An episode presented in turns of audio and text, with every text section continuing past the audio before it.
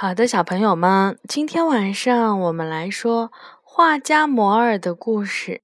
这一本书呢是由德国的约阿希姆·罗内佩尔写的，德国的诺尔曼·荣格画的，由洪翠娥翻译，是由湖北长江出版集团、湖北美术出版社出版的。画家摩尔。摩尔是谁呢？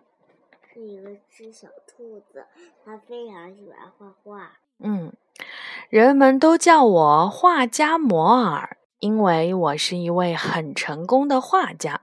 我是一只耳朵长长的兔子，大部分的时间里，我都用鼻子来画画，有的时候我也会用爪子来画花儿、红萝卜，还有你。当然，我还可以用耳朵画画。瞧，大笔一挥，潇不潇洒？在这些花花绿绿的颜料后面，画家摩尔把自己给藏起来了。他在哪里呢？爸爸，因为他拿这些东西盖上的，可是因为这些东西里面都没它的颜色，所以我才能发现。嗯。好，我们来看一看啊。摩尔想要在房间里挂上一幅画，谁知道这些钉子一点也不听话。摩尔气坏了，他乒乒乓乓一阵乱敲乱打。哇，你看这像不像是一幅天女散花？他居然用钉子创造出了新的画，对不对？我觉得也也不像。我觉得他用这个地方钉这么多钉子，更像一个钉子窗户。嗯，像个钉子窗户。摩尔的宝贝儿们像这样的在雪地上画画，有这样的创意，真的是天才画家。他们都在雪地里用自己的爪子，或者是用石头拼画。嗯。或者，我觉得啊，这里应该是很多很多的小蚂蚁站成了队伍，对不对？对，我觉得应该是一一个小小小的小石子拼起来的，也可以。好，在博物馆的殿堂里挂着摩尔画的红萝卜，来参观的兔子们一天比一天多。深夜，房间里昏昏暗暗，一片漆黑。摩尔从画框里伸出了手来，涂了又涂，画了又画。早上起来，细细一看，哇，原来的画面上又多了一幅画。摩尔画的静物画就像是真的一样。谁要是肚子饿了，那就来吃一片摩尔画的火腿吧。摩尔从来不画俗套的画，签个假名就像是耍耍戏法。你们知道吗？右边可是杜勒大师的名画。这个画，优雅有没有觉得很眼熟呀？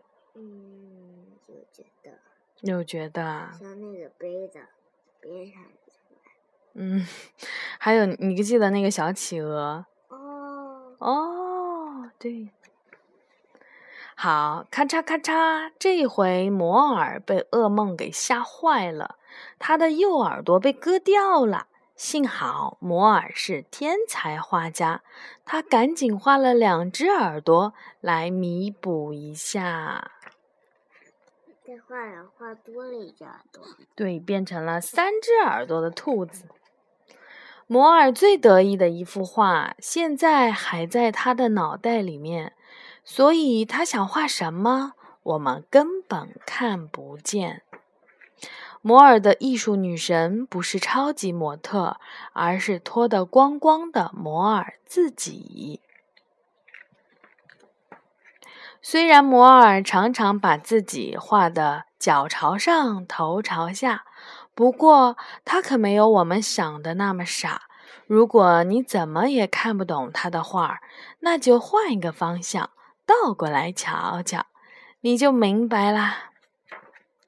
摩尔常常跑来跑去，在野外画画。有的时候他会耕地，而且耕得有模有样。可是，一不小心，摩尔出了点状况。他想不明白，一条条的颜料怎么会变成这样的呢？我的天呐！他把一个自己后面的纸涂成一束一束的，然后挂在后背。他拿了两支笔，然后上面还是有红色颜料在走。然后他的脚底下绑绑了一根绳子，然后下面就是那个油漆。然后他就他他一直在，那是管状颜料。这个叫管状颜料，好吗？我这个管状颜料就一直在冒红色。对，是的，他就是这样在画画。深蓝深蓝的大海是摩尔最喜欢的地方。他把画笔绑在头上，学着孔雀开屏，一收一张，它都变成蓝色的了。对呀。有的时候，摩尔也会心血来潮。看起来好像是破碎的玻璃，只要瞪大眼睛仔细的瞧瞧，里面却有摩尔的耳朵、爪子和双脚。你找到了吗？这是他的耳朵吗？我也这样认为，应该是。这个他的耳朵。鲜红的红萝卜汁，就像是红色的颜料。摩尔没日没夜的画画，一天比一天起得早。这样画了一年又一年，摩尔终于变成了最伟大的画家。我觉得这个摩尔画的画呀，大部分都是超现实的，或者是抽象派的。他最后画的画还是彩色的。嗯。好的，这就是画家摩尔的故事。有小朋友想要当画家的吗？嗯，好的，画家小朋友，未来的画家要睡觉喽，晚安。